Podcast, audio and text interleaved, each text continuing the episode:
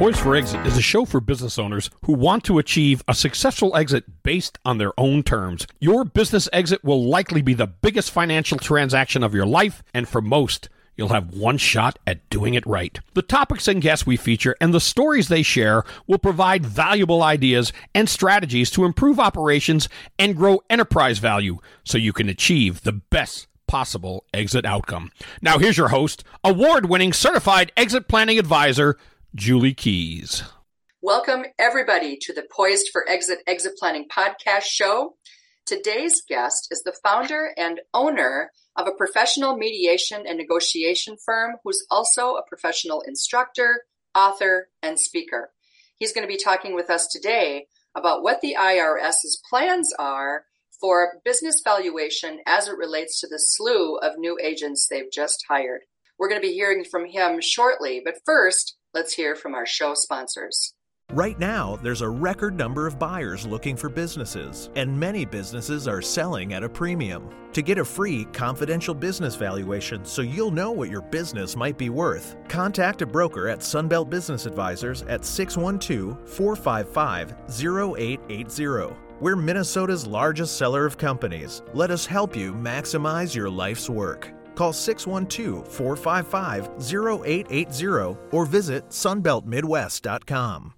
What we see with many businesses is that they've never gotten marketing to work consistently, and the marketing they do doesn't meaningfully impact their bottom line. Dayta approaches it differently by partnering with clients for long term, sustainable marketing solutions. They start with a consultative, crawl, walk, run approach that helps you scale your marketing efforts naturally. Dayta provides marketing for the long time success of your business to tell your story in a compelling way and to make sure the value you bring is apparent to everyone. Go to dayta.com for more information. That's D A Y T A.com. TrustPoint will design and manage a 401k plan that fits your company's needs.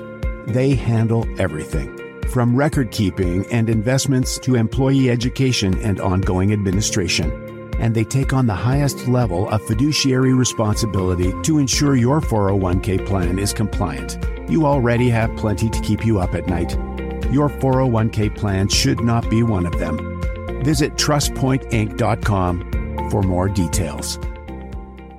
For business owners, it can be overwhelming to start planning a transition or exit strategy, but it's so important to avoid unwanted outcomes and unexpected tax bills. The CPAs at JAK, John A. Knutson and Company, can guide you and help make sense of the numbers. Our firm was established over 90 years ago, and we've assisted countless companies with ownership transitions. Leaving your business is a process that takes time.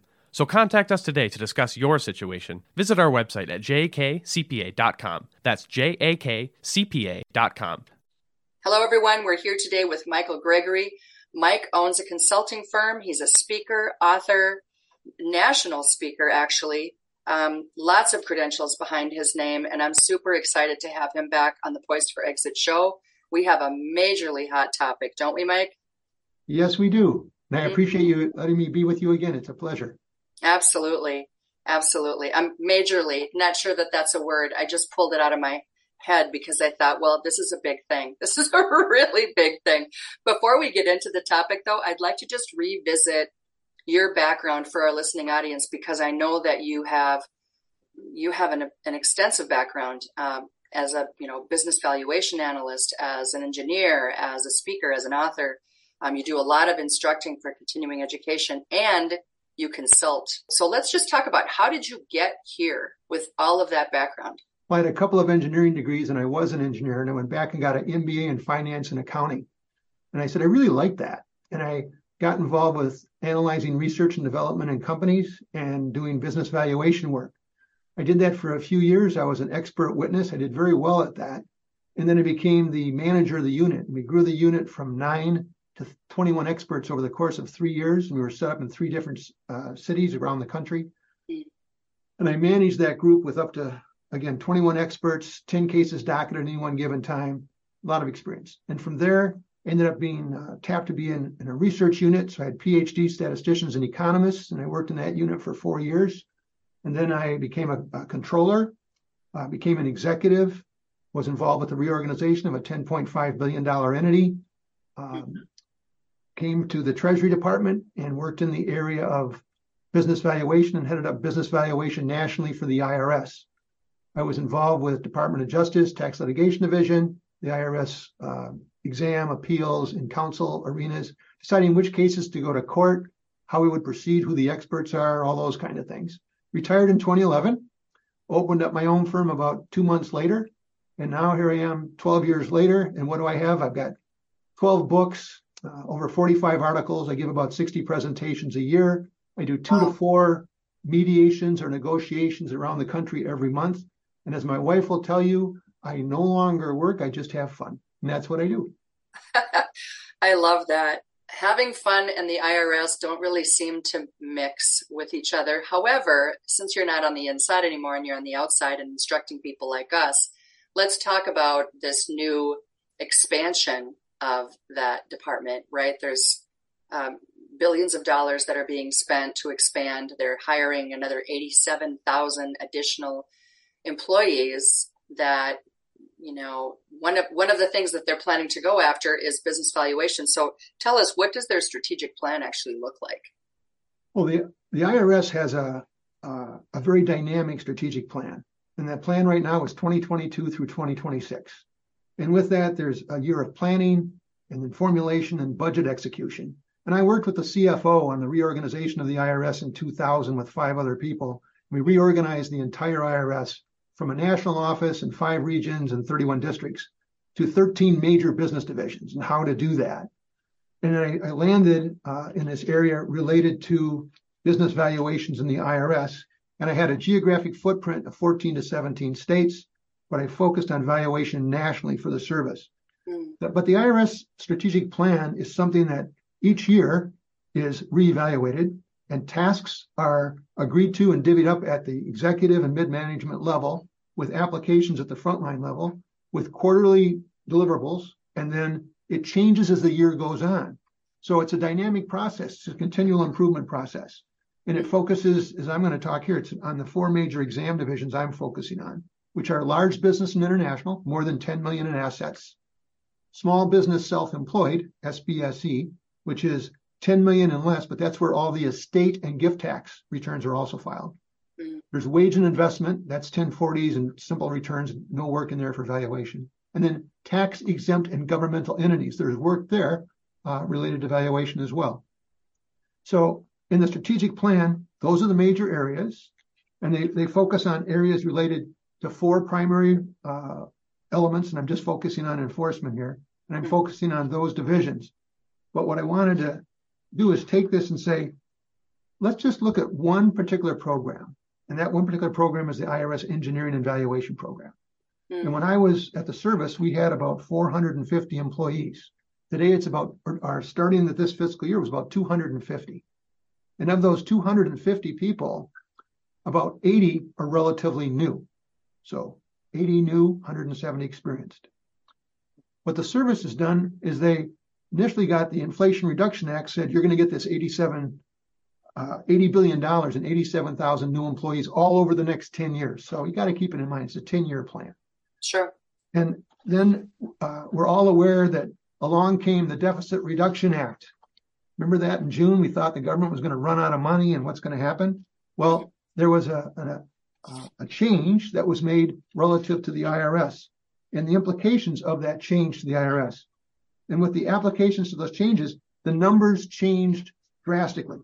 And the uh, Speaker of the House made national news by saying the IRS were taking $20 billion away from the IRS. And so for those who want to see the IRS cut, that sounded really good. But I'm going to run some numbers by you and bear with me.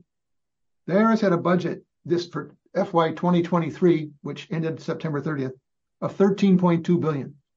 They were going to get 80 billion over 10 years, so you add 8 billion to that. So that means you're somewhere around 21.2 billion.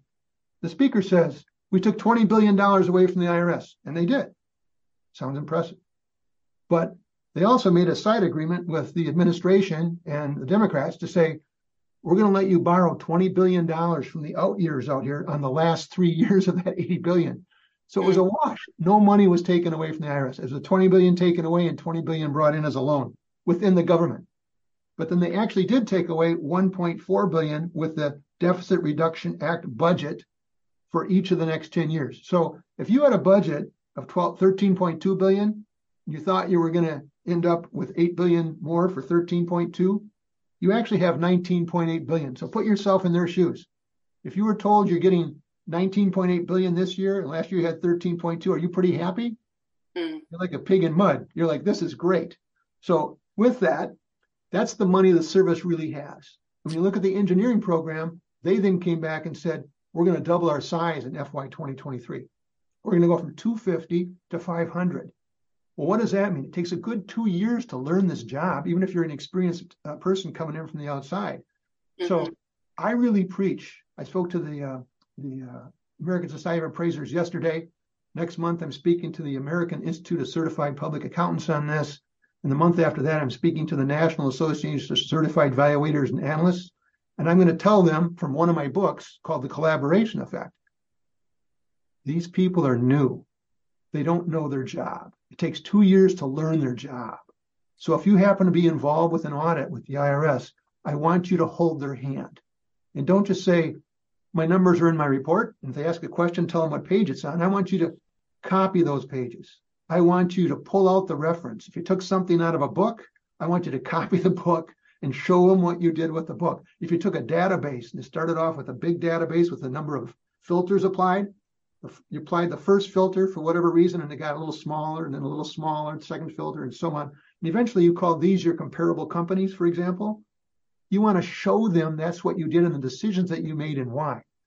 And the taxpayer that takes the time to develop a connecting relationship with that person mm-hmm. and then listen to them and then educate them with what you've done, they're going to be very successful with the IRS. So my big caution is realize a lot of new people. And I, and I have over 70 contacts at the IRS. In fact, next week I'll be meeting with the person who heads up that function of the engineering evaluation function in a in a conference call for about an hour.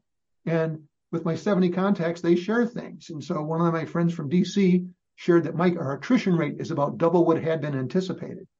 So instead of losing 25 people in that group, they're going to lose a good 50 people. That means even less experience. So patience, understanding, and work with them. And that's an example of what's going to happen in the budget or did happen in the budget in FY 2023. And now in FY 2024, it's all new. So we'll see. There is no budget. You know, right now where we are, everything's up in the air. Well, okay. So, you know, I think that the common probably attitude about working with an IRS audit agent is one of maybe some resistance, digging in our heels, um, maybe only giving them as much as we have to. And so this is a complete 180 behavior that you're that you're endorsing, right? But honestly, as I think about it, and as you as you explain why it's important to do that, it makes total sense to me because, um, you know, we want to make them our advocate, right? We don't want to make them our enemy because when we do that, then we can end up with um, I mean, they have the power to to make life kind of miserable, right? So, well, I'll share. I'm going to share two quick stories in a in a very concise manner. Okay. I helped out a party that had a estate, a gift, and a redemption of stock, and it's a multi-billion dollar entity, family owned. And the service said they owed 400 million. The adjustment's 400 million dollars. And the attorneys wrote briefs, and the briefs were just like you talked about. It's an attack. Mm-hmm. And the valuer who worked on this worked with me and said, Mike, let's downscale, or uh, what you can work with Mike, he'll help you. And I said, we're going to take that brief you're writing and we're going to make it neutral. And the long and short of this is nine months later and three iterations and a bunch of things of a $400,000, $400 million adjustment at a 40% rate, which is 160 million in tax, they got an agreement for $400,000 in tax. Mm. So that de-escalation, that worked. But then I'm going to tell you about a little company, $50 million. And the attorney working for the company contacted me from a referral by another attorney it's a construction company with about 200 employees.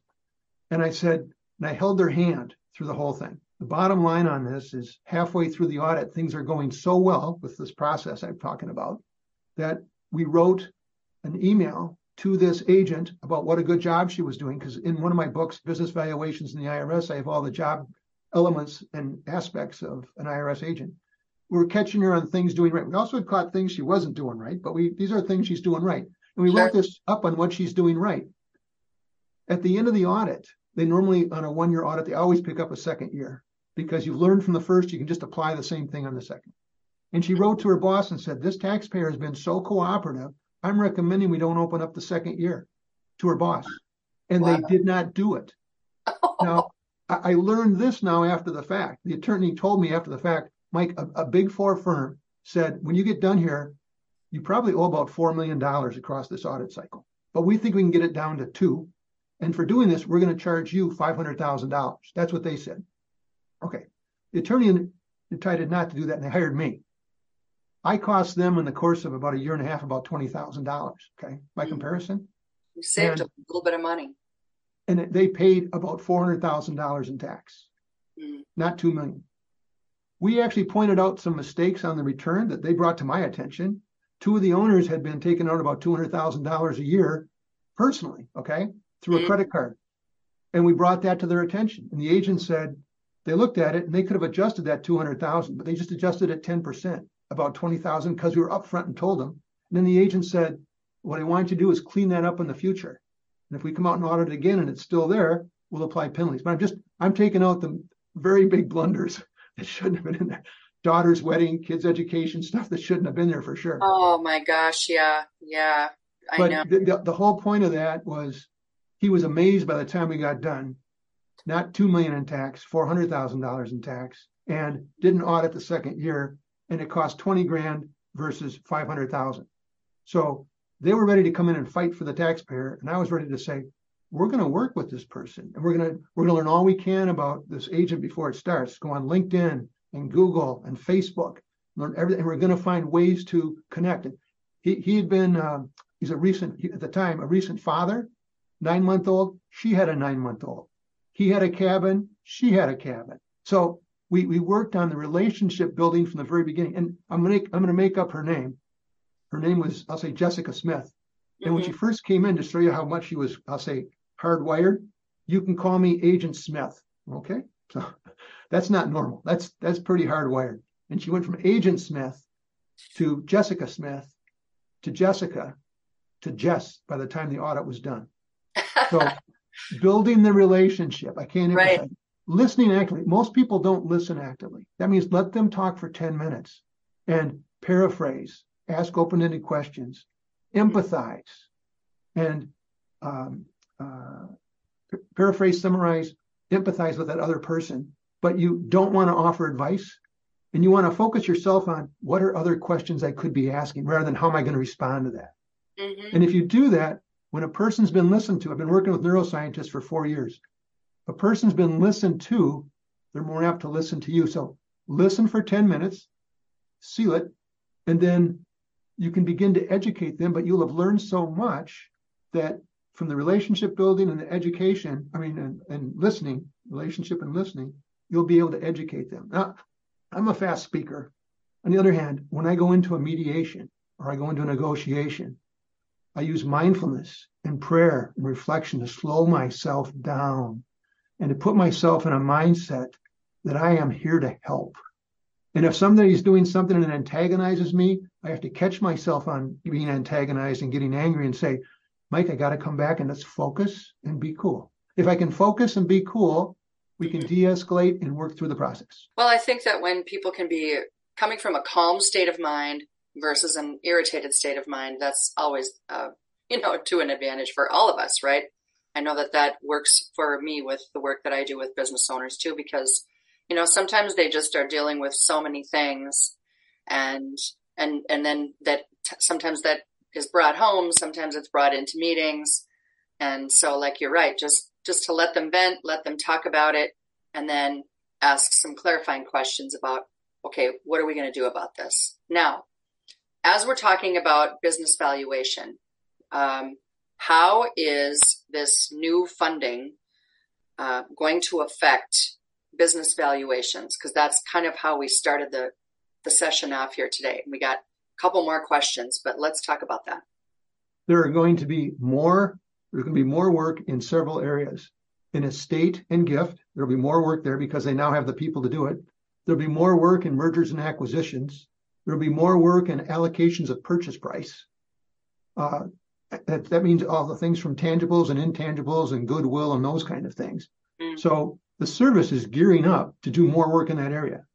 And the returns they're going to focus on in the next two to three years are going to be the smaller returns. Those are the learning returns versus a major corporation. Just picture a Fortune 100 company. They might have 10 to 15 acquisitions a year, for example. The service might audit three or five of those, okay, in the course of an audit. But on smaller entities, they normally have a very limited number of those that are audited. But right, right now, they need what are called training cases. So training cases mean you've got a valuation between, I'll say, roughly 5 million and maybe 50 to 100 million. They're going to need more of those kinds of cases. So they're going to be more involved with small, I'll say smaller owners compared to billion dollar companies. Mm-hmm. And they're going to have people who have less experience and they're going to come out and they want to act like they know what they're doing. They don't want to look stupid, but right. they aren't going to really know what they're doing. And I, I'm I'm cautious with some of them are going to come in and think the IRS is an enforcement arm. My job is to bring money to the Treasury. And that's not true.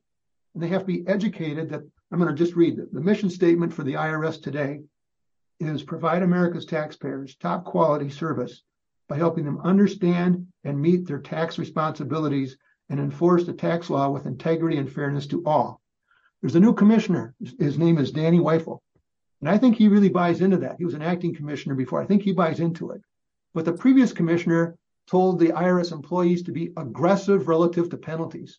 So if all this wasn't going in the, on the House right now with uh, elements uh, associated with everything in the news, one of the things they had on their radar was investigating the IRS about an overassessment of penalties and an aggressiveness on penalties. Mm. But that's kind of a, a, lower level issue right now compared to the other things going on in the House and uh, in Washington D.C. But that's one of the things they had on their radar was to investigate the IRS on an overreaction uh, that had taken place. Now, most employees, nearly all employees at the IRS would follow that statement. But there are some that have been caught up in that statement with, my job is to go out and be aggressive. Mm-hmm. And that's not what the, the IRS mission is, but those folks need to be brought back in. But trying to change the IRS is like driving an aircraft carrier. Right. So if you want to turn that around, it takes a long time versus a 16 foot dinghy I can turn around very quickly. So it's going to take a while for this Danny Werfel, new commissioner, to have the impact across the whole IRS on integrity. And if someone's abusing their authority in the IRS, I had that happen with employees, and we address that like right now. But I've hmm. seen that happen on other cases, and it's not been as big of an issue to address with some people. So I'm your best advocate when you run into somebody like that because we'll take them on with what the rules and regulations and processes are with the IRS, but mm-hmm. we'll stay focused on you want to operate with compassion. That means calm, confident, and competent. If you were hurt and went to the emergency room with a broken leg, you don't want the nurse or doctor going, "Oh, Mike, that's terrible. You broke your leg." You want somebody who's calm, and right. confident, and competent, and that's what you want with dealing with the IRS too. Well, and we want advisors to become confident and competent as well, right? Our business owner yes. clients are, are requiring that of us. And so when we have someone going to bat for us, whether it's an appraiser or an attorney or our CPA, um, what are some of the ways that these advisors should be thinking about changing their game, like changing their approach with how to work with the IRS? Well, first of all, everyone has to decide how aggressive or non-aggressive they want to be with the filing of their tax return. Well, I mean, okay, so let's just say uh, we're talking business valuation only. We don't have okay. a lot of time left here. So yep. um, we're anticipating, as you know, with regard to the boomers that still need to exit from their business, um, more sales over the next few years. And so, it, it, and, and let's just face it, most of them are Main Street or lower middle market businesses. And so um, if, if, if what you've said is actually going to transpire, then it's going to collide with a lot of these businesses that are going to try to sell. And so it's, it's, it would behoove the advisors who are working with businesses of this size and, and on that kind of timeline to actually anticipate how best to operate. So maybe you could give us, you know, two or three, um, uh, tips or advice, like, and for the business owner. So let's start with tips for advisors looking ahead with what we anticipate happening with the IRS and audits and valuation, and then tips for business owners. Okay, I'm going to actually flip it. I'm going to go with the business owner first. All right. You're going to need a team, and the team could be as small as an estate tax attorney, another attorney for exit planning, uh, licensed insurance underwriter, insurance person, uh, CPA, You're going to need a business broker, or I would actually say a business appraiser is better because the business appraiser is going to be able to help you with elements related to the IRS to have mm-hmm. what's called a qualified appraisal by a qualified appraiser. So for business valuation, that's the ASA or the NAI, NACVA or the AICPA. With real property, you want to get a qualified real property appraiser. So an MAI with the Appraisal Institute, for example. So you want to get the right team assembled for you as the business seller. Yes. And then for the person who's doing your work, you want someone who is qualified and understands the standards. And they're going to be there to apply the standards. You may want a high value. You may want a low value, depending on what you're doing. You don't want the appraiser that can help you get a high value or a low value. You want the appraiser that's going to be independent and go in and do their work. And that's the appraiser who's going to be accepted by the IRS. Or if you're audited, you'll come out well. And, and in terms of the IRS, on an audit of these kinds of things, about 20% are no changes. About 20% are actual refunds. You actually get money back from the IRS. All right. But about 60% are you owe additional tax. And those that owe additional tax, it's usually substantial amounts. So keep that in mind of in, in your that statute's out there for three years. So if you want to sleep good at night for the next three years, hire that qualified appraisal appraiser to do a qualified appraisal for you in your your work, and you can sleep good for three years. You won't have to worry about it after that. The statute's gone. Well, like you were talking about before, normalize your financials. Um, you know, just get your financial house in order and uh, work closely with your accounting firm so that the look back period actually is appealing and there aren't a whole lot of rocks to overturn. And yeah, right. So keeping good records, like you said, sleeping at night, it's worth everything. and, and there's always a story. There's always a story. And the story that you have is the story you want to be able to tell and then have the documentation make sense with that story of whatever the story is. Valuation is a an art, it's also a science. Everybody thinks about the science, but they may not think about the story and the art that goes with it. So a good appraisal has not only the numbers, it has the story that goes with it that makes sense with those numbers. Yeah. Yeah, that reminds me of um, when people still had PPP money uh, in their bank account. And, you know, some companies were going through the throes of due diligence and selling and how important it was to separate that and then tell the story of why you applied for it, what you did it with it and, and all of that so that, you know, there's no guesswork. And, um, yeah, I agree. Very important. It's got to have, got to have something to illustrate why you did what you did. So that comment that you're making about that money, the, the ERC, cre- the ERC credit, there were a whole host of firms that popped up and said you qualify and did it and got their 20% yes. and left. And now the employer is left with, oh, I really wasn't qualified in some cases. So yeah. you want to make sure, just as I'm talking about a qualified appraiser and a qualified appraisal with valuation, whoever you're going to bring on board, it can't be, you want to go to your accountant and your attorney and say, is this valid for me? And does this make sense?